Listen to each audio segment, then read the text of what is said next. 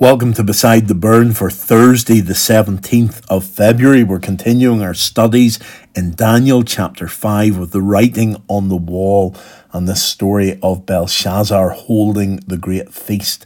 And today in verse 10, we see that there is a, a glimmer of hope uh, on the horizon now for Belshazzar. The queen, because of the words of the king and his lords, came into the banqueting hall and the queen declared, O king, live forever. Let not your thoughts alarm you or your colour change. So, what's happening here? Well, there has been the great feast. They are all in the banqueting hall together, and the queen hears the commotion and decides to investigate to see what is happening. Now, the queen here is not Belshazzar's wife it's most likely that this is Belshazzar's mother, the daughter of Nebuchadnezzar, the great king that we've had before. The reason behind that is because her husband would be king, and that's Belshazzar's um, father, and he's away at the moment. So the queen is back here. She hasn't been in the feast because we've been told that Belshazzar's wives are in the feast and his concubines, uh, but nothing's mentioned of his mother. So here she is not in the feast, so it's unlikely that she's his wife, so it's more likely to be his mother. And because of her insight, and because of the fact that she knows Daniel, as we'll find out in a moment or two, she has this connection with Nebuchadnezzar. Being his daughter, she remembers all that took place in the court of Nebuchadnezzar and realizes, look, here's something that happened to my dad, Nebuchadnezzar. He was troubled and fearful at times, but there was somebody who was able to help. So she comes in and she almost performs the role that an angel would play in the New Testament. She comes in and, and says, Do not fear, as it were. O King, live forever. Let not your thoughts alarm you or your colour change. In other words, she's coming with this message and she's saying, Do not fear. There is good news. I bring glad tidings of great joy, as it were. So, verse 11 There is a man in your kingdom in whom is the Spirit of the holy gods. In the days of your father, light and understanding and wisdom, like the wisdom of the gods, were found in him. And King Nebuchadnezzar, your father, your father the king, made him chief of the magicians, enchanters, Chaldeans, and astrologers. So the queen, the, the mother of Belshazzar, comes in and says, look, there is someone.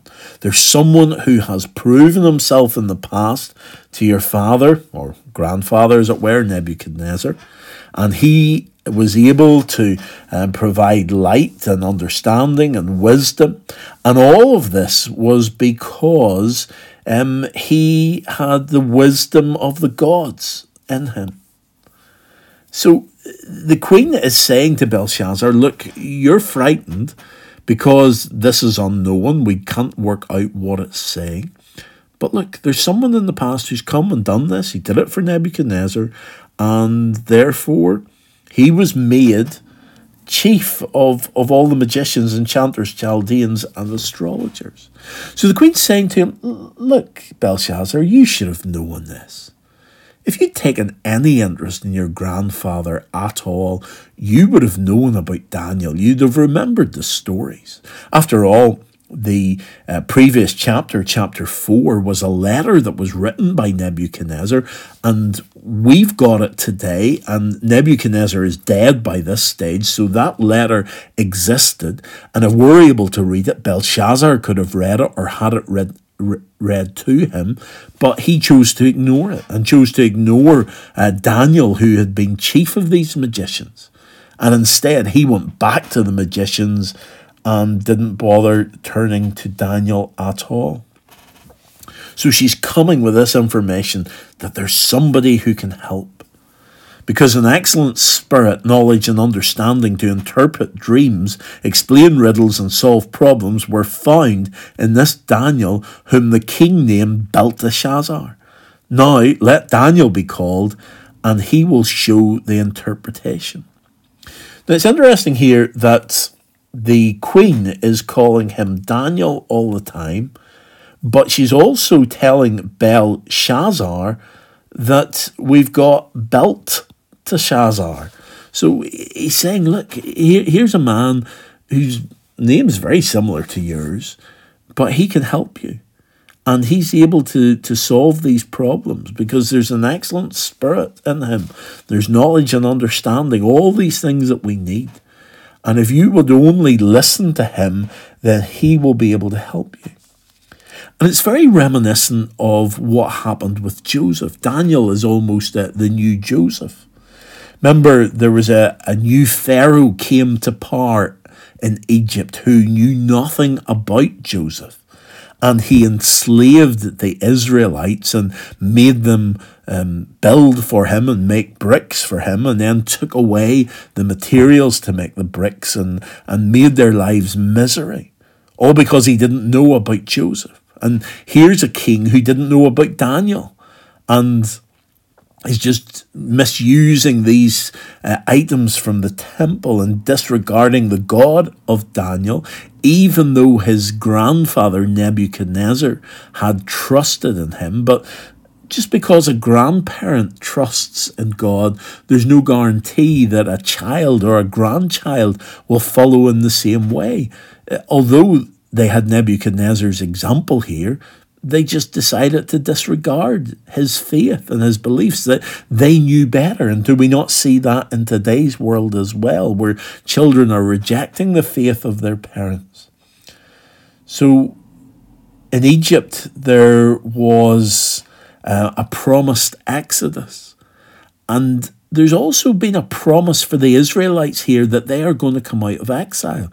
The prophet Isaiah had written maybe about 150 years before this, that the king uh, Cyrus of uh, Persia was going to come forward and lead the people back from exile. And so, therefore, we realize that um, the Babylonians and indeed Belshazzar's time has to come to an end at some point. We've already had the great statue in chapter 2 to promise us that. And all of these things are coming together now and we're seeing that Daniel is the one who's going to interpret it. And he was going to uh, arrive, and this enemy was going to arrive before the end of the night, and Belshazzar was going to be killed. So again, we've got all of these elements coming together in what God has told the people. So again, let's bow before God in prayer today. Heavenly Father, we do thank you for this story of Daniel once again. And we thank you, Lord, for all that you're teaching us from it. And Lord, we pray that we would learn from the example of our forefathers, that we wouldn't just reject what they have done and think that we know better, but help us, Lord, to uh, follow in the faith that they had. Help us, Lord, to follow the example that they have set. Help us, Lord, to learn from the way that they have lived their lives. And help us today, Lord, to have a fresh faith of our own that we put in you and that we follow you. Amen.